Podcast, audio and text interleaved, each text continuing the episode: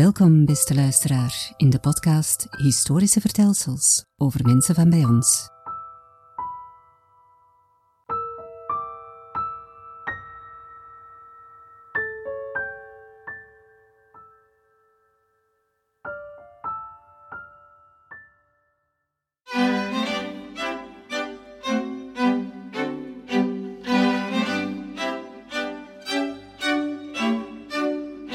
Jozef van Ganzen en de Boerenkrijg van 1798.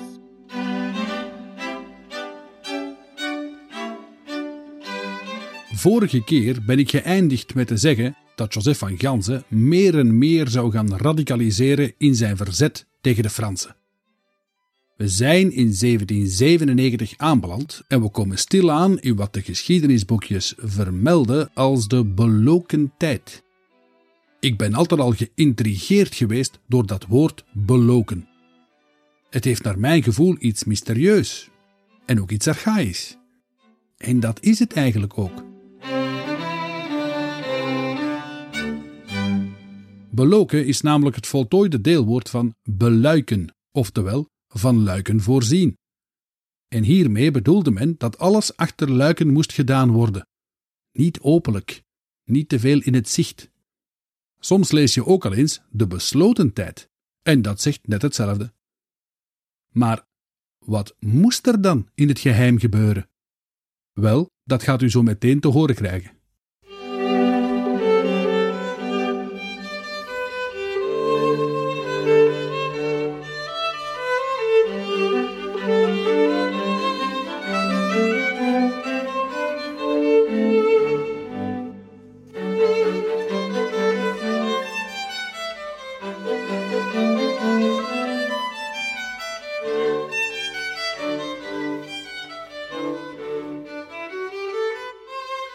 De kloosters en abdijen zijn gesloten en volop in de verkoop gezet. Veel van de paters en geestelijken leven al een tijdje ondergedoken. Maar de Fransen waren nog niet klaar met hun ontkerstening.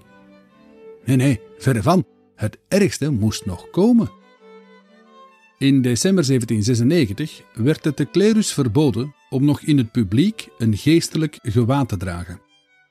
De zieken- en armenzorg werd aan de kerk ontnomen. Elke gemeente moest vanaf nu een bureau van weldadigheid inrichten. Onze latere OCMW's, weet u wel? En zo ging het heel de tijd maar door. Het directoire in Parijs kreeg echter meer en meer af te rekenen met verzet in Frankrijk zelf. Haar macht brokkelde zienderogen af. De vijf directeurs probeerden met kunst en vliegwerk toch aan de macht te blijven. Ja, zo gaat dat meestal. Ze vervalsten de verkiezingen en uiteindelijk pleegden ze op 4 september 1797 zelfs een nieuwe staatsgreep en kwam een van de directeurs, een zekere Paul Barras, aan de macht, met de hulp van het leger en van Napoleon Bonaparte. Haha, hier is hij eindelijk in het verhaal. De Raad van 500, laten we zeggen het Franse parlement, werd zo goed als buiten spel gezet en een nieuwe golf van terreur overspoelde Frankrijk. Politieke opposanten, royalisten, priesters en geestelijken werden veroordeeld tot de echte guillotine. Of tot wat men noemt de droge guillotine. Dit stond gelijk met verbanning naar Nieuw-Guyana, de Zuid-Amerikaanse kolonie van de Fransen. De eilandjes die voor de kust lagen, en natuurlijk vandaag ook nog liggen, deden dienst als strafkolonies. Velen gingen, weinigen overleefden. Kent u het verhaal van Papillon, destijds die film met Steve McQueen? Wel, dat speelde zich dus af op een van die eilanden. U hoort het, luisteraar. Het was niet alleen bij ons miserie.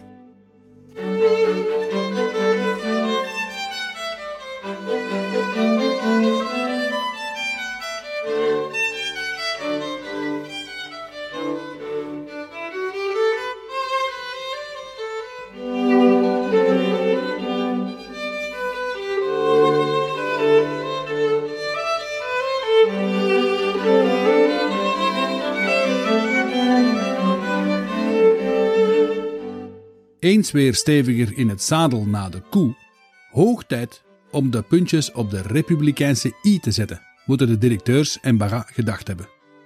En direct namen ze de koe bij de horens. Op 5 september 1797, dat is dus maar één dag na de staatsgreep, werd er hier bij ons in de Verenigde Departementen een nieuwe, strenge, maar vanuit republikeins standpunt logische anticlericale wet uitgevaardigd. En deze zou pijn doen bij de bevolking. De verontwaardiging in de Nederlanden was groot. Nee, immens. In Westerlo, maar zeker niet alleen daar, ook bijvoorbeeld in Herentals, weigerde het gemeentebestuur opnieuw haar medewerking. In plaats van de wet af te kondigen, nam bijna het volledige bestuur ontslag. Pa van Gansen in kluis. Voor hem betekende dit het einde van zijn politieke carrière. Vanuit het departement der Twee Neten stuurde men daarop een speciale commissaris en een legertje soldaten naar de Kempen, om overal zelf de wet te gaan proclameren.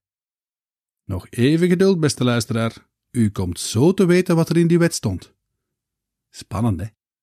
Op 15 september 1797 werd de bevolking van Westerlo gesommeerd op hun marktplein.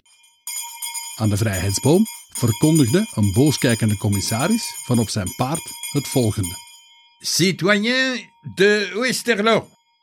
Vanaf Eden moeten alle priesters en geestelijken de eed van uitzweren aan de monarchie en de anarchie en de eed van trouw afleggen in handen van de republiek en de Franse grondwet op straffen van vervolging en verbanning. De facto wilde dat dus zeggen dat je als pastoor of priester de eed niet kon weigeren, tenzij je een one-way trip naar Guyana op je bucketlist had staan. Idem dito voor pastoors die iets te negatief zouden gaan spreken over het beleid van het directoire. Als straf kreeg je daarvoor de droge guillotine.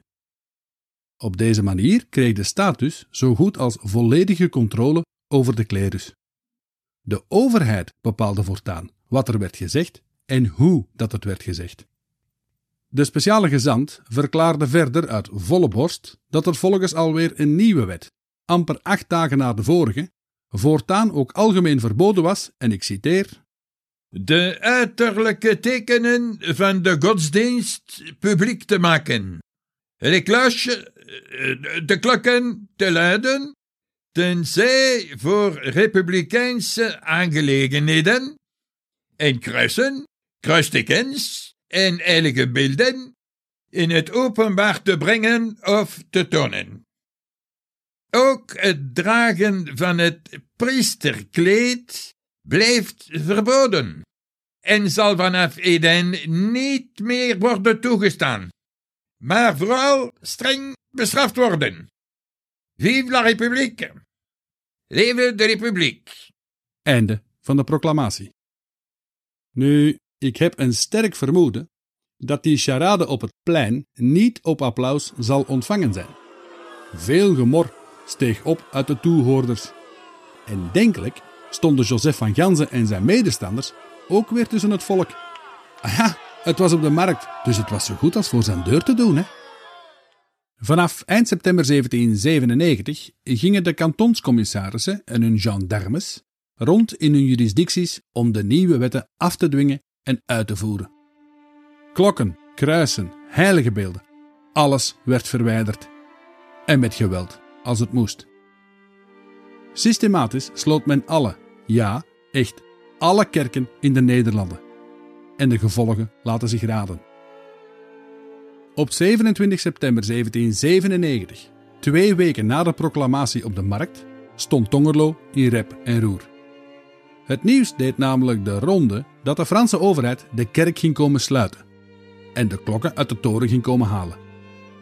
Weet je nog, luisteraar, dat ik in de vorige aflevering die schoolplaat heb beschreven? Wel, ook daarop zie je hoe een kerk wordt gesloten en het kruis en de klokken naar beneden worden gehaald. Wel, dat stond Tongerlo ook te wachten die septemberdag. Maar, en dat kan ik lezen in eigen tijdse getuigenverslagen, dat was buiten Joseph van Genzen gerekend. Samen met enkele kompanen verwittigde hij snel de koster van de kerk, zodat men de klokken zou kunnen redden. S'avonds escaleerde de situatie echter. Van Ganzen en co. reageerden hun woede af op enkele jonge mannen die ze ervan verdachten met de overheid samen te werken. Ze zouden namelijk mee de bomen helpen rooien hebben aan de verlaten abdij van Tongerlo. Er vielen rake klappen. Kantonscommissaris Van Looy, ha, hier heb je hem weer, werd erbij geroepen. En hij botste in Tongerlo een beetje bij toeval op het groepje vechtersbazen. Verwijten werden heen en weer geroepen. Volgens een getuige ging het er heftig aan toe. Hoor even mee en probeer vooral te volgen wat er in het verslag staat. Goed luisteren, hè? Dat hij, Van Ganzen, meende dat hij, een zekere Mols die bij de commissaris was, een vaderlander was. Maar dat hij nu toonde dat hij een deugniet was. Daarop antwoordt Mols dat hij, Mols, een betere vaderlander was dan zij allen ooit zouden worden. Van Ganzen diende direct van wederwoord. Dat het hem speet dat hij, Van Ganzen, Mols nog niet in de geslegen hadden vandaag. Mols repliceert daarop dat hij, en hij doelt hier op commissaris Van Looy, nog te spreken is, maar voorzichtigheidshalve toch maar huiswaarts keert. Kunt u nog volgen? In elk geval, de getuige lag de hele tijd achter de struiken en hij kon alles horen. Hij verklaarde verder dat eerste commissaris, bedreigd en beledigd, op zijn paard is weggereden. En dat later ook Mos probeerde te ontkomen. Al hoorde hij deze laatste nog wel roepen: Blijf van mijn lijf! Iets in mij zegt dat hij ook in de klappen gedeeld heeft. Met vier mannen ging Van Ganzen de commissaris achterna. De man achter de bosjes verklaarde nog dat hij de rest van de groep precies met kerkklokken zag voorbijkomen. Ha! Nu, voor de mensen die Tongerlo en Westerlo een beetje kennen, commissaris van Looy werd aan het Hof van Overwijs, ooit een bekend restaurant en dito discotheek, door Van Ganzen en Co. ingehaald. Naar eigen zeggen zong Van Looy moedig luidop in de donkere dreef het volgende vers. De wet alleen zal meester zijn tot aan de oever van de Rijn. Wij vrezen voor geen keizer meer, nog voor prelaat, nog prins, nog heer. De wet alleen zal meester zijn tot aan de oever van de Rijn. Wij vrezen voor geen keizer meer, nog voor prelaat, nog prins, nog heer. Als je natuurlijk na een bijna vechtpartij dergelijke Fransgezinde liederen zit te zingen op de rug van je paard, wel, dan kan u het vervolg al raden. Van Ganzen en zijn mannen overvielen de commissaris, sleurden hem van zijn ros en bezorgden hem, volgens de getuigenis van de chirurgijn, drie zware hoofdwonden en een zwaar gekneusde linkerarm. En passant pakten ze ook zijn sabel af. Amai, de chef van de politie een pak slaag geven en zijn sabel stelen? Je moet het maar durven. Het geeft ook wel aan hoe hoog het zat bij de lokale bevolking. En hoe weten we dit allemaal? Wel, dankzij de getuigenis van de commissaris zelf. Na de feiten wel te verstaan. In zijn versie waren er vijf boeven, van Ganzen en vier andere. Hij noemt ze allemaal bij naam. Dat hij van Ganzen kende, dat is duidelijk. Maar sommige van de oproerkraaiers kende hij enkel via van horen zeggen. Van een boer uit Herselt, die het had gehoord van de huisbewaarder van het kasteel van Merode in Westerlo, die het op zijn beurt dan weer te weten was gekomen via de weduwe Bosquet. Of dat dan ook klopte, ja, zo nauw nam men het destijds niet, hè. En van de GDPR-regels hadden ze toen echt nog niet gehoord. Maar ondanks het feit dat de daders gekend waren bij de commissaris, slaagde hij er weer niet in om Van Ganzen en Co te laten straffen want dat moest gebeuren door vrederechter Wuits. En ja, zoals u weet, die twee, de commissaris en de vrederechter, konden echt niet samen door één deur. Van Looy klaagde daarna bij zijn superieuren dat de vrederechter blijkbaar steeds partij koos voor de monniken. Die van Tongerlo in dit geval. En de kant van de Oostenrijkse keizer. En daar was natuurlijk wel iets voor te zeggen, want later tijdens de boerenkrijg wordt Wuits ervan verdacht een paar leiders van de opstand in zijn huis te hebben ontvangen. Toch zal hij in functie kunnen blijven, ook na de opstand. Maar hoe hard Joseph van Ganzen ook geprobeerd had de sluiting te verhinderen, de kerk van Tongerlo ging onherroepelijk dicht.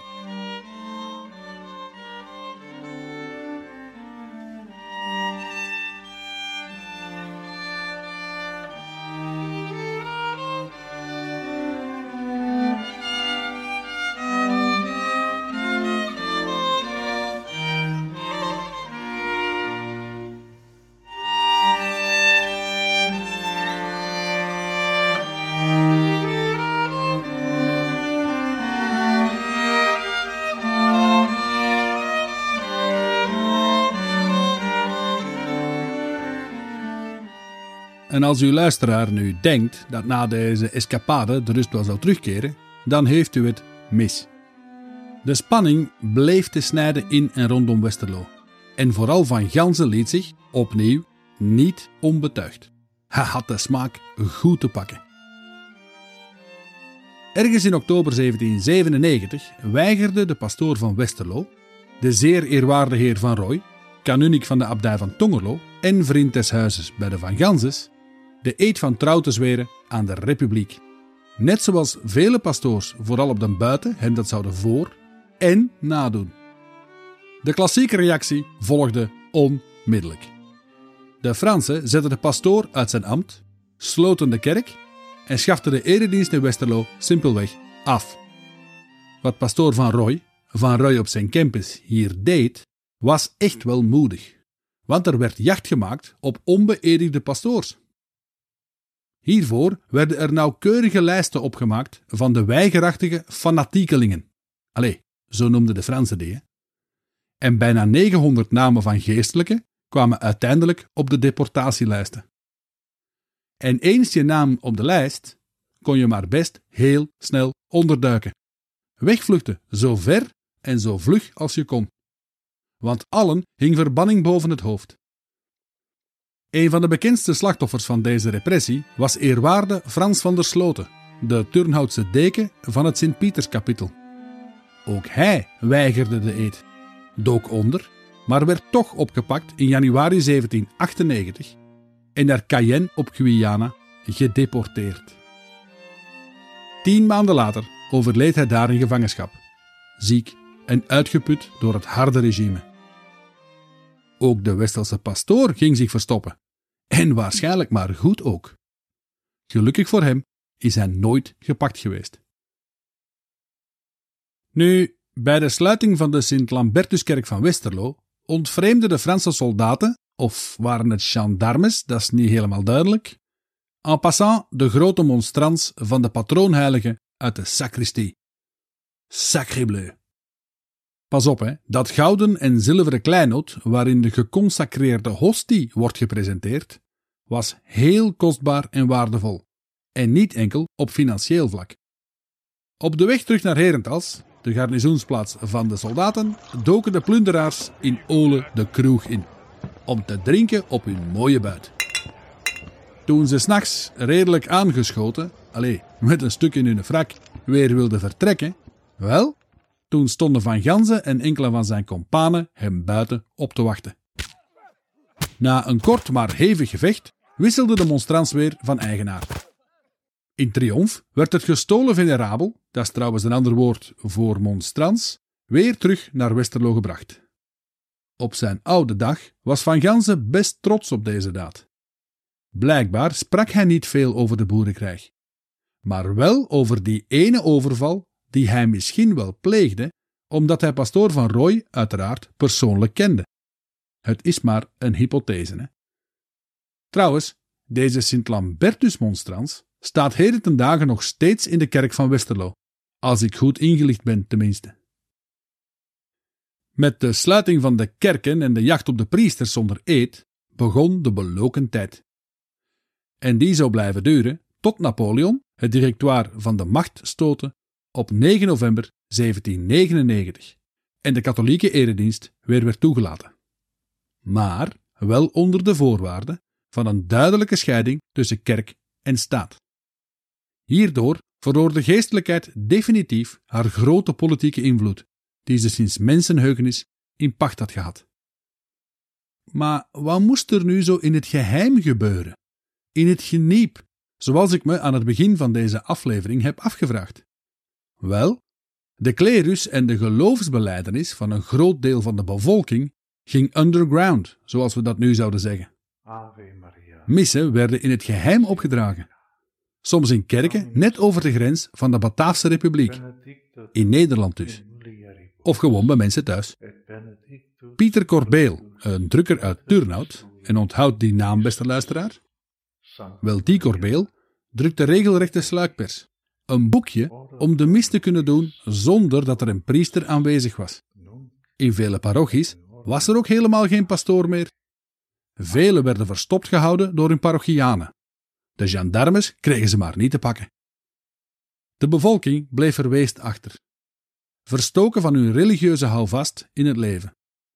Nu, voor ons vandaag lijkt dat misschien niet zo dramatisch, maar ik denk niet dat we de impact echt kunnen onderschatten van deze situatie. En toch, hier en daar, ging er opnieuw een kerk open. Om de priesters, maar dat waren er niet zoveel, die wel de eed hadden afgelegd, een plek te geven voor hun mis. Dit gebeurde vooral in de steden, want daar woonden meer republikeinen, ook onder de klerus. Zo was bijvoorbeeld de Sint-Waldetrudeskerk van Herentals wel geopend, omdat pastoor van Kessel, een echte vonkist en dus niet zo behoudsgezind, de eed van trouw aan de staat wel had afgelegd. En als garnizoenstad waren er ook Franse militairen ingekwarteerd. En zo een beetje druk van binnenuit kon ook wel helpen om de republikeinse ideeën een extra duwtje in de rug te geven.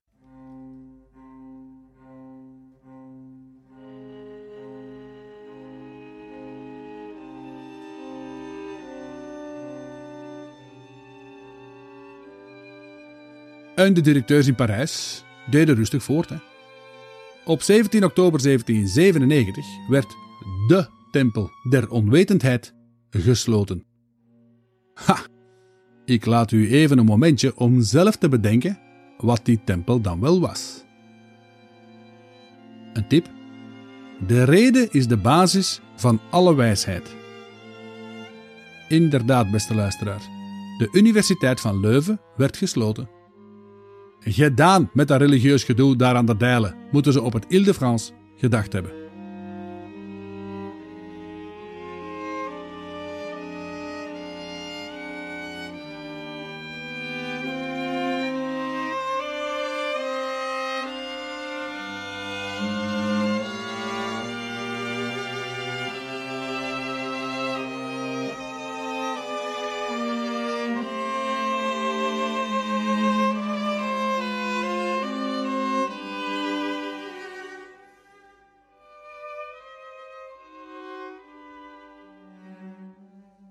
We maken een klein sprongetje in de beloken tijd. Een flink deel van de bevolking in de Verenigde Departementen beleefde trieste tijden. De jacht op de klerus bleef duren. De missen waren schaars of werden clandestien gehouden. En zo nu en dan pleegde men verzet door ontmaskerde geestelijken alsnog uit de klauwen van de gendarmes te halen. Voedselprijzen en belastingen bleven hoog. En dan plots gaat de lont in het kruidvat. We zijn 5 september 1798. Een nieuwe wet wordt uitgevaardigd. En deze keer had hij niks van doen met religie. Nee, het was de befaamde, zelfs beruchte wet op de dienstplicht of de conscriptie, in de volksmond beter bekend als de bloedwet. In deze nieuwe wet werd voorzien dat elke Franse staatsburger, dus ook bij ons in de zuidelijke Nederlanden, tussen de 20 en de 25 jaar verplicht het leger in moest. En wel voor vijf jaar. En in tijden van oorlog was de dienstplicht zelfs onbegrensd in de tijd. Alle mannen van genoemde leeftijdscategorieën werden verplicht zich bij hun municipale overheid te laten registreren op een lijst. Vandaar de naam conscrits of conscriptie in het Nederlands. Op basis van die lijsten werd dan iedereen van dezelfde leeftijd in een klasse ingedeeld. Volgens een systeem van loting werden vervolgens de recruten opgeroepen. Nu, dat idee van de dienstplicht, dat was iets nieuws, hè? Dat was iets heel revolutionairs zelfs. Want voor de eerste keer werd er een permanente wervingsreserve voor het leger aangelegd. En daar was nood aan, omdat er bijna steeds oorlog was tussen Frankrijk en de Europese coalitie.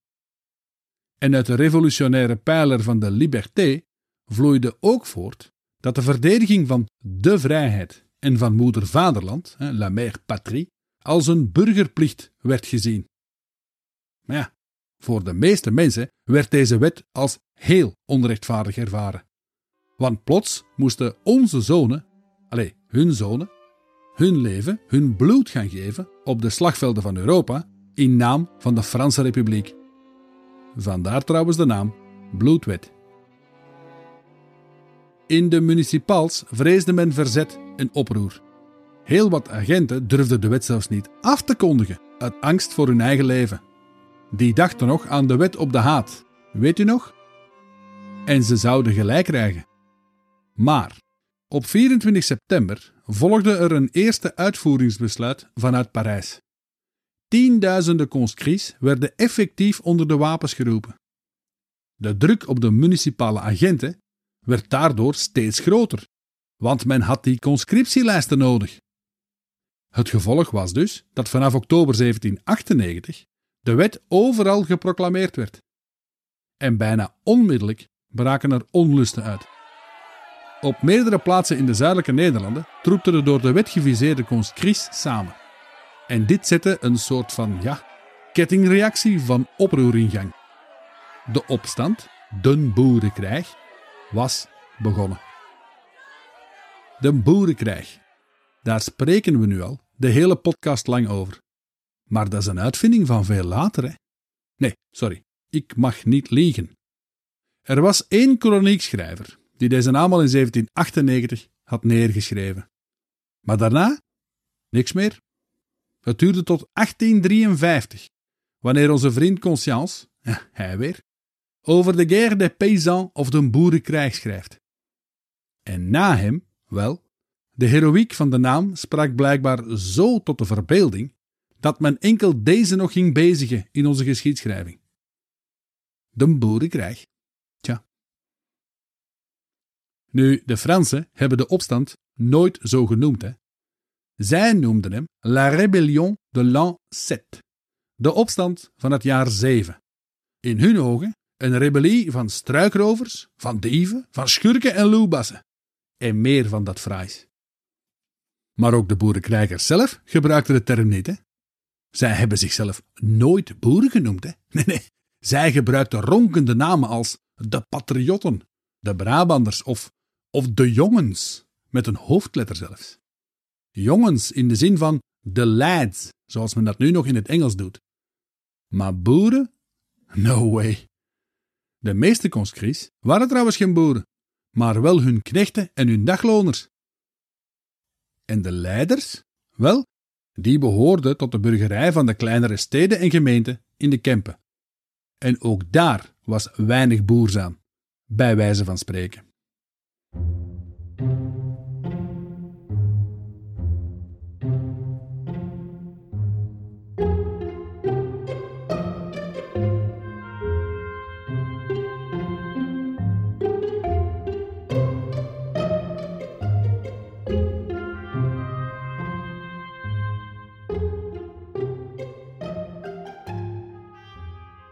Zijn 12 oktober 1798.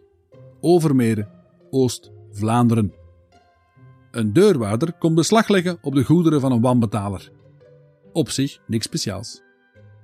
Maar enkele jonge mannen van het dorp grijpen naar de wapens en verjagen en de deurwaarder en dan passant ook alle republikeinse ambtenaren uit hun dorp. Franse soldaten uit Gent waren al snel ter plaatse om de orde te herstellen. Alleen was dat olie op het vuur. Want ze hadden hun rug nog niet gedraaid, of er braken opnieuw onlusten uit. En nu zocht men de conscriptielijsten. Het vuur van het verzet verspreidde zich snel over het land van Waas, het Schelde-departement, het Dijlen-departement, sommige regio's in Wallonië. Overal braken er onlusten uit. Dit incident in Overmere wordt traditioneel beschouwd als het begin van de opstand. Maar eigenlijk moet dit gerelativeerd worden. Want er braken op meerdere plaatsen tegelijk spontaan onlusten uit, waarbij dus die conscriptielijsten werden geviseerd en vernietigd, waarbij lokale functionarissen werden verjaagd of bedreigd en vrijheidsbomen werden omgehakt. Het waren gewelddadige uitbarstingen van onvrede door die jarenlange onderdrukking. Maar het waren eerder bendes, losse groepjes jonge gasten, zonder echte leiders en vooral zonder militaire organisatie, die zich in het openbaar tegen de Franse dwingelandij keerden. Natuurlijk probeerden die zoveel mogelijk mensen mee te krijgen in hun verzet, Maar dat verontrustte de Franse overheid nog niet echt, hè? Voor het Franse ministerie van Oorlog, en dat is gebleken uit een rapport van eind oktober 1798, brak de boerenkrijg wel degelijk uit in het Scheldedepartement. Maar wel pas op 19 oktober. Dus pas zeven dagen later. En vergeet niet, beste luisteraar, al deze aanvallen tegen het centraal gezag werden toch wel vrij snel onderdrukt. Uiteindelijk door simpelweg het leger in te schakelen. Tegen 1 november 1798 was de opstand in de meeste departementen uitgeraasd. Zij het met het nodige bloedvergieten. In het Waasland bijvoorbeeld, met name in Haasdonk en omstreken, vielen er heel wat slachtoffers. Op 23 oktober werden er 41 opstandelingen in Mechelen tegen de muur van Sint-Rombout standrechtelijk gefusilleerd. Ze dienden als voorbeeld, als, als afschrikmiddel. En op vele plaatsen heeft dat ook gewerkt, hè? En heeft de boerenkrijg niet langer dan een veertiental dagen geduurd. Hij was al voorbij voor hij eigenlijk goed begonnen was. In de grote tot middelgrote steden heeft de opstand zelfs geen poot aan de grond gekregen. Was er zelfs tegenstand van het republikeins deel van de bevolking. Maar, zoals u weet, ligt de focus van deze podcast op Joseph van Ganzen en zijn rol in de opstand. En als dusdanig komt de scope automatisch te liggen op de Antwerpse Kempen en een beetje op Brabant. En, tussen aanhalingstekens, gelukkig voor ons verhaal, lagen de papieren daar toch heel wat anders.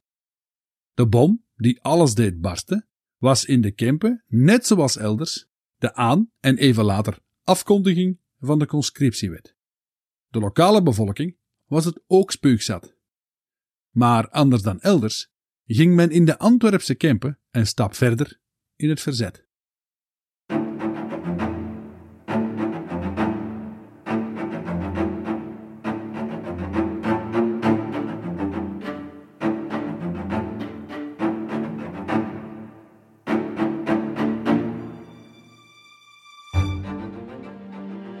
We zijn begin oktober 1798.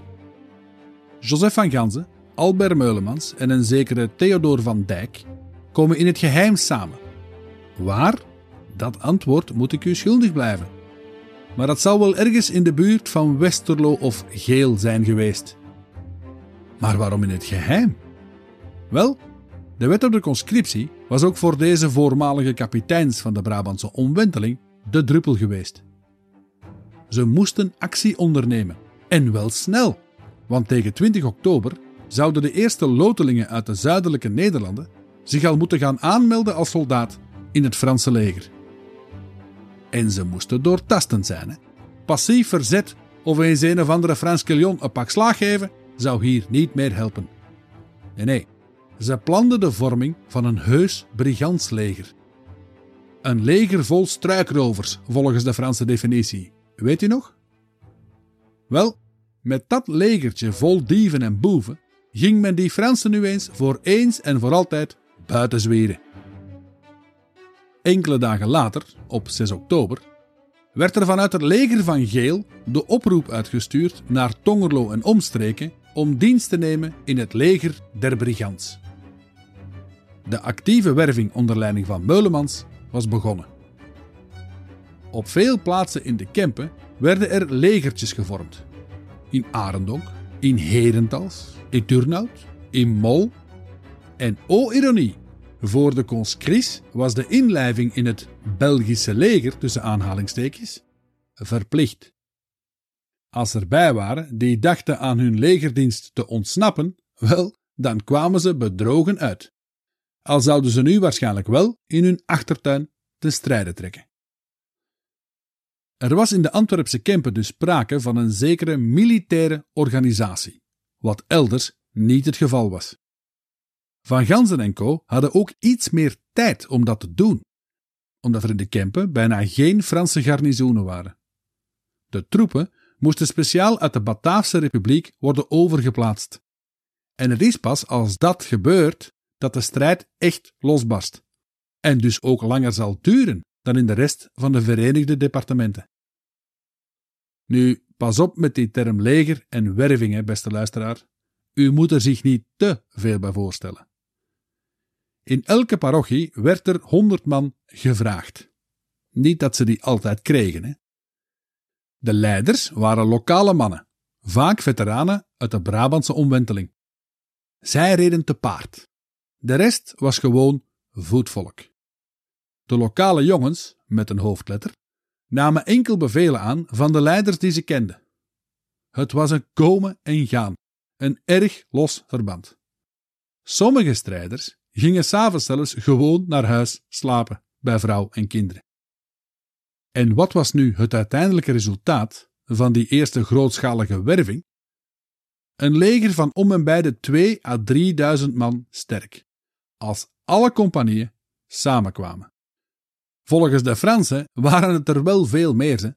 maar ja, die zochten in hun rapporten vooral eer en glorie, dus hoe groter het leger, hoe beter. Het Kempische leger had geen echt opperbevel, eerder een soort, ja, generale staf, waar iedereen zijn zeg een beetje in had. Maar toch lijkt het erop dat vooral Joseph van Ganzen werd gezien als de aanvoerder van het Brigantsleger, dat nog groter in aantallen zou worden en vanaf november in de Kempen opereerde. Ze hadden dan wel een soort bevelstructuur, maar het leger was slecht uitgerust.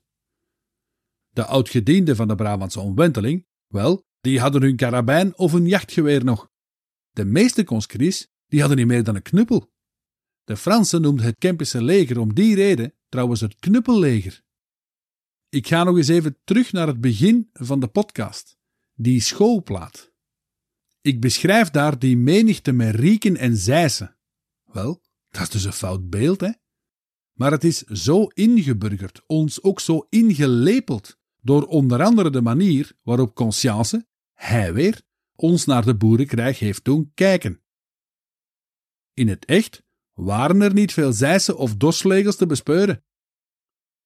Er werd gevochten in de dagelijkse werkkledij, alsof de strijders recht van hun werk kwamen. Uniformen kenden ze niet. Als herkenningsteken droegen de conscrits een armband in de Belgische kleuren, de kleuren van de Brabantse omwenteling, of in de vorm van een kruis. De vlaggen of de vaandels die waren wit van kleur en beschilderd met een diep rood kruis. De verwijzing naar het geloof is duidelijk. Zelfs de wapenschilden van de oude, afgeschafte gilden en rederijkerskamers werden meegedragen. Het was allemaal heel traditioneel, heel behoudsgezind. Men wilde echt, echt, echt terug naar vroeger.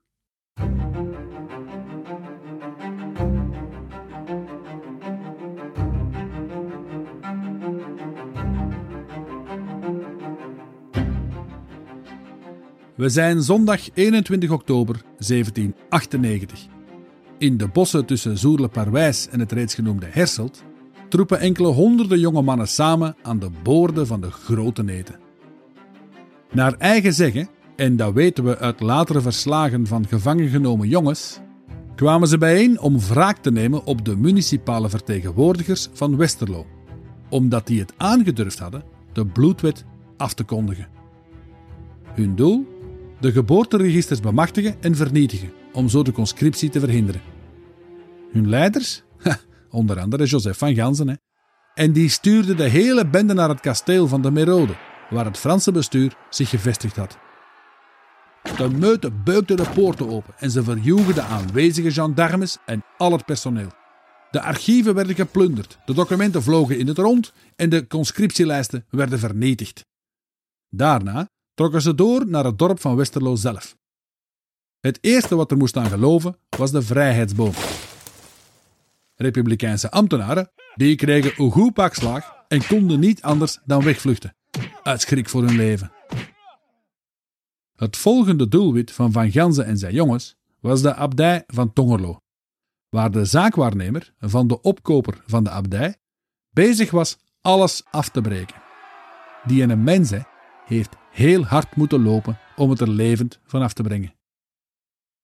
Op kop van zijn twee compagnieën van 500 goed bewapende mannen, allen geworven in Westerlo, Tongerlo en de dorpen in de buurt, trok Van Ganzen in triomf door naar Geel, Als echte patriotten waren hun hoeden getooid met de tricolore van de Verenigde Belgische Staten uit 1790.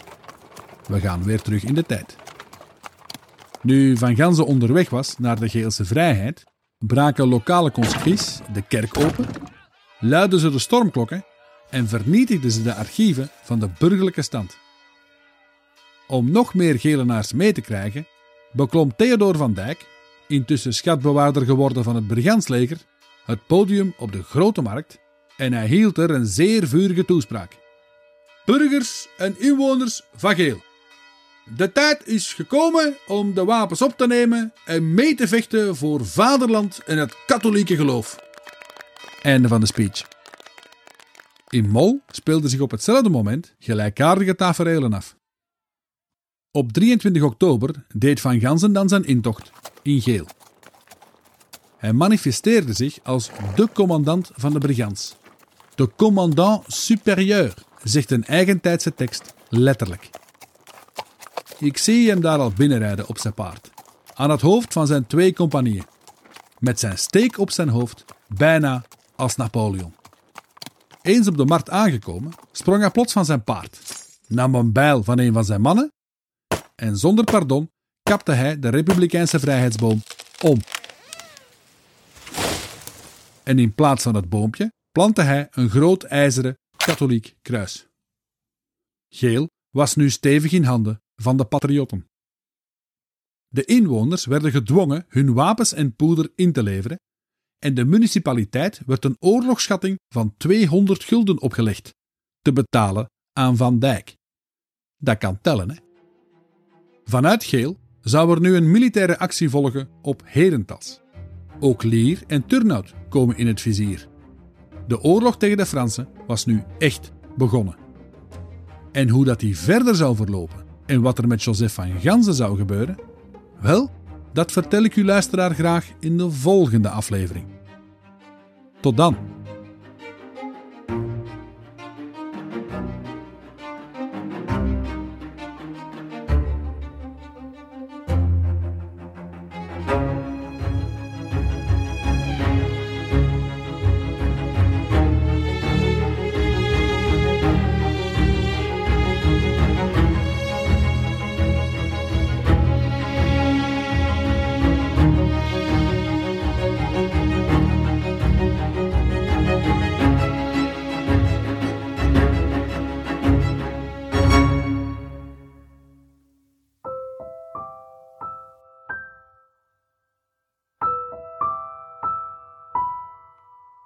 Was een podcast, geschreven en verteld door Gids 53.